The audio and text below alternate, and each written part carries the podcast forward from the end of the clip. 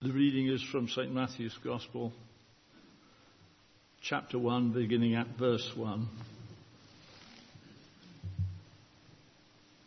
As they approached Jerusalem and came to Bethphage on the Mount of Olives, Jesus sent two disciples, saying to them, Go to the village ahead of you, and at once you will find a donkey tied there with her colt by her Untie them and bring them to me. If anyone says anything to you, say that the Lord needs them, and he will send them right away. This took place to fulfill what was spoken through the prophet. Say to daughter of Zion, See your king comes to you, gentle and riding on a donkey, and on a colt, the foal of a donkey. The disciples went and did as Jesus had instructed them. They bought the donkey and the colt and placed their cloaks on them for Jesus to sit on. A very large crowd spread their cloaks on the road, while others cut branches from the trees and spread them on the road. The crowds that went ahead of him and those that followed shouted, Hosanna to the Son of David! Blessed is he who comes in the name of the Lord. Hosanna in the highest heaven. When Jesus entered Jerusalem, the whole city was stirred and asked, Who is this? The crowds answered, This is Jesus, the prophet from Nazareth in Galilee. This is the word of the Lord. Thank you, David.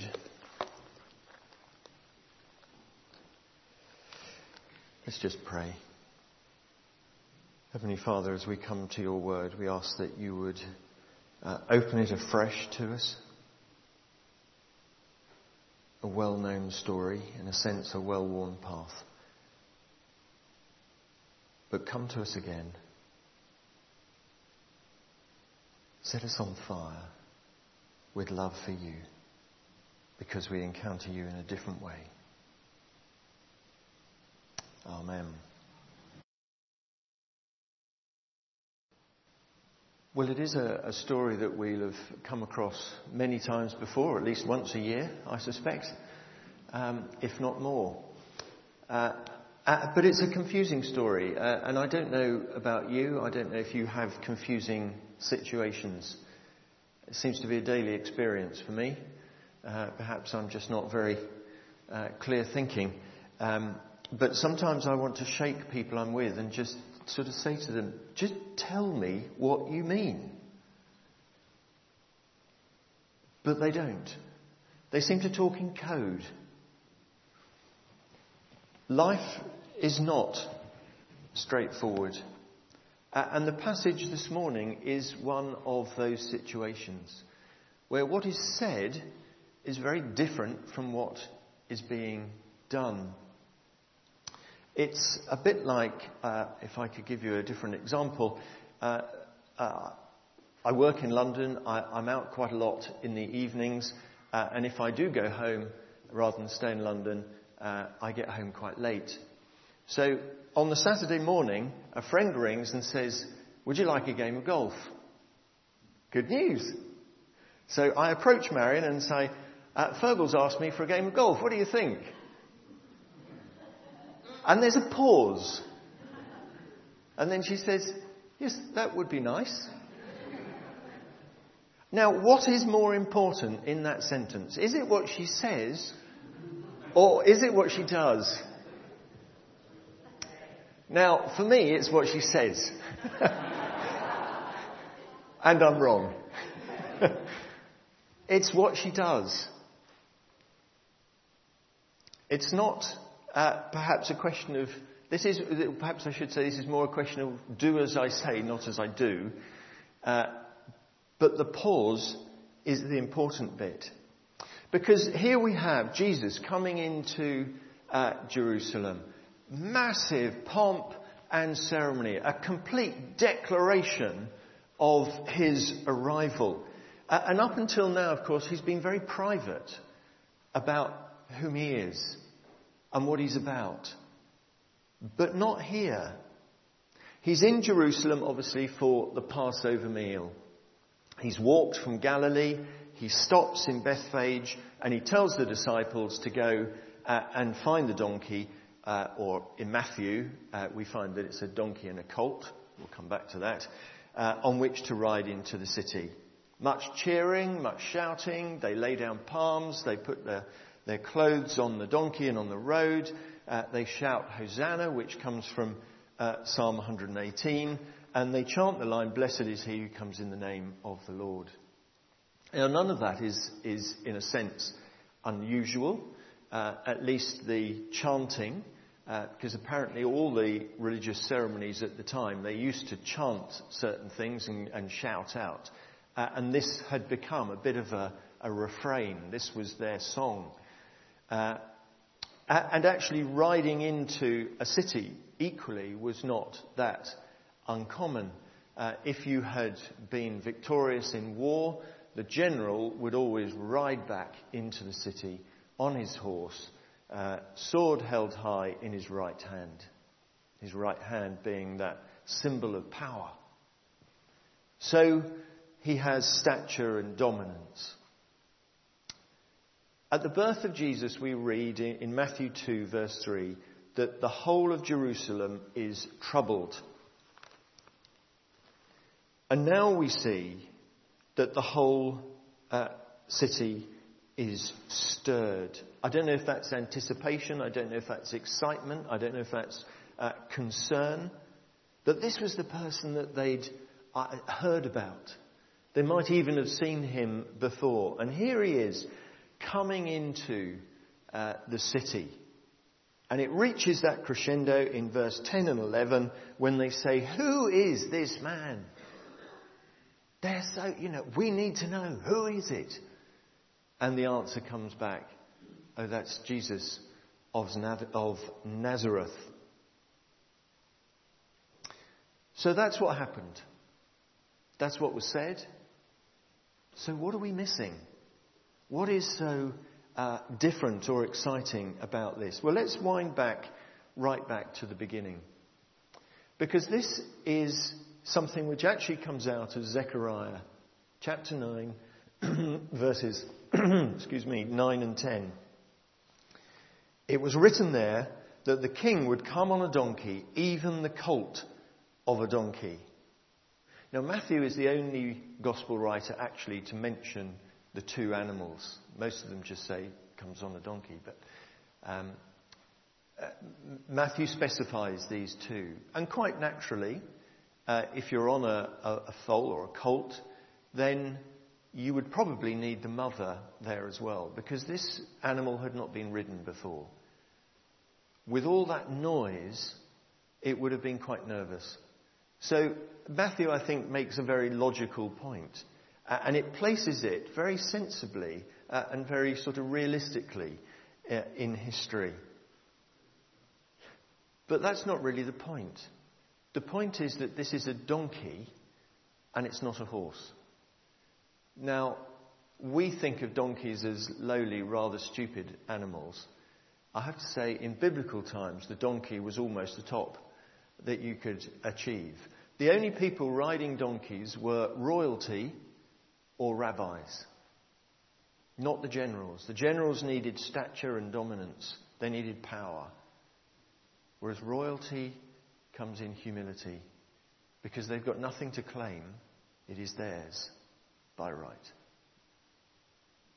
And that's what Jesus is doing on a donkey. He's saying, I am royalty. I am your king. And then we have the laying down of the palms and the clothes, and, and that was usually apparently a symbol of following. I will follow you. You can walk uh, this way over something that I have prepared. So the crowd is giving themselves to follow this new way. And the words are interesting as well. It may well have become a popular chant, but Hosanna translate, translates into save us. Save us. So that's what they're shouting as their king comes into the city. They're shouting, Please save us. Save now.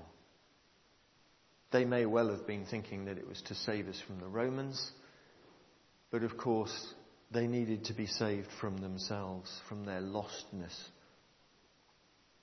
And Matthew emphasizes uh, that quote from Zechariah Your king comes to you gentle and riding on a donkey. Gentle or meek or humble. This is not a, a, a king. This is, sorry, this is a king, a royal person taking what is his, not claiming something which was somebody else's. I also find it interesting that being a prophecy, this was supposed to happen.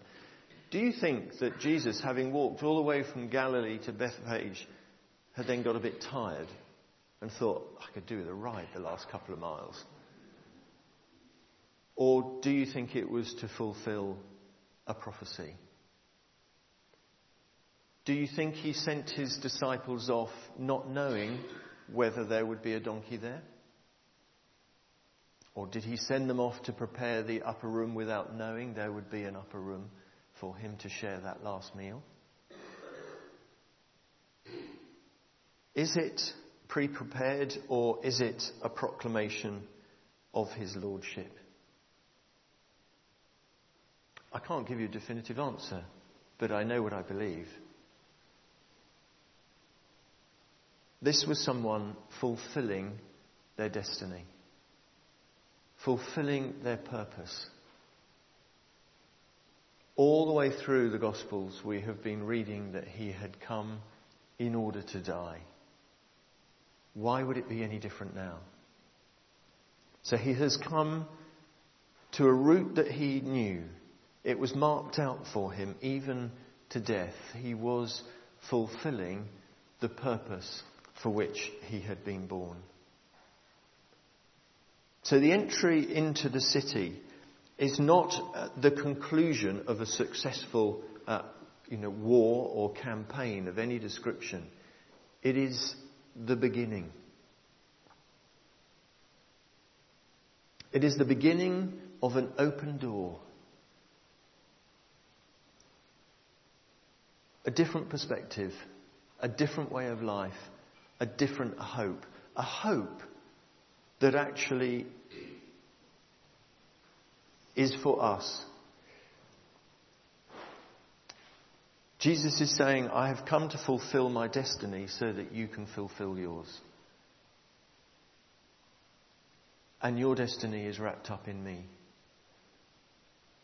Because the path that you should walk is the path that I have prepared for you. And in the Palm Sunday message, the beginning of this uh, just sort of living out his destiny is beginning to unfurl. This is not the end of his ministry. This is the beginning of ours. Because he is still with us. So when we reach that crescendo, which was verse 10, who is this? And they answer, it's Jesus of Nazareth. They define him by his name. And they've only got part way to the truth. Because you can't define Jesus by just his name. You have to define him by whom he is. And he is God. And they'd missed the very point that he was trying to show them. Because all that was said, all the cheering, and bear in mind that these people were rather fickle. Five days later, they're shouting crucify, or at least some of them are. But Jesus is just revealing himself,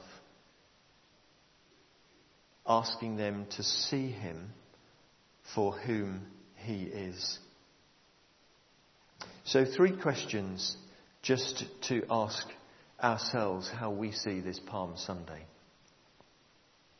The first is do we see what God is doing? And all around us, you know, uh, on a day like today, it may be that much easier when the sun is shining and the flowers look fantastic and we feel good about the world. But actually, when you're teaching in school tomorrow, or if you're on the train and it's still dark because you've had to get up early, or you've been making that uh, cake for the, the you know, coffee on the green and it's gone wrong for the second time, do we see God at work? Well, let's turn that round. Where do we see God at work? Because He is at work. And sometimes we, we look at the surface things, we hear the words, but we fail to see what God is doing. So then, secondly, what do we recognize God is calling us to? Because He is calling each one of us. This Easter week opens a door. It opens the door to a new relationship or really, I suppose, a finding of an old relationship, we can find our way back to God. So this is a new beginning. And we're being called to walk through that door into the ways that God has called us. But where is He calling us? It doesn't matter how uh, old we are, how young we are, male, female, slave, free, Jew, Greek, it doesn't matter. God calls each one of us. And we need to stick to our calling, not change five days later. So, do we see what God is doing? Do we recognize His calling? And lastly, do we get excited? Are you excited it's about Palm Sunday? Easter week ahead of us? The world changed the moment Jesus was born. And this is the culmination of his ministry with us. This is the new beginning. Do we really recognize? I know with hindsight we can in a way that they probably didn't at the time. But do we? Do we really appreciate who God is and what that means to us? Let's get excited that it's Easter week excited again that we can celebrate His presence with us. A presence that will never leave and is with us day by day. Let's pray.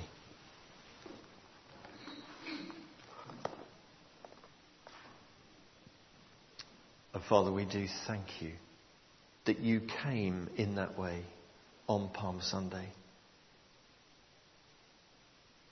that you said so much more than was just shouted and cheered at the time. You revealed yourself. You revealed yourself as God, as Saviour, as the fulfillment of prophecy. Help us to be excited. Help us to recognize that you have called us and to walk in that path as you did. And help us to see clearly your person, your presence, your power, and your purpose for us. Lord, we lay ourselves before you that you may lead us now. We thank you for speaking to us and ask that you would change our hearts for your sake. Amen.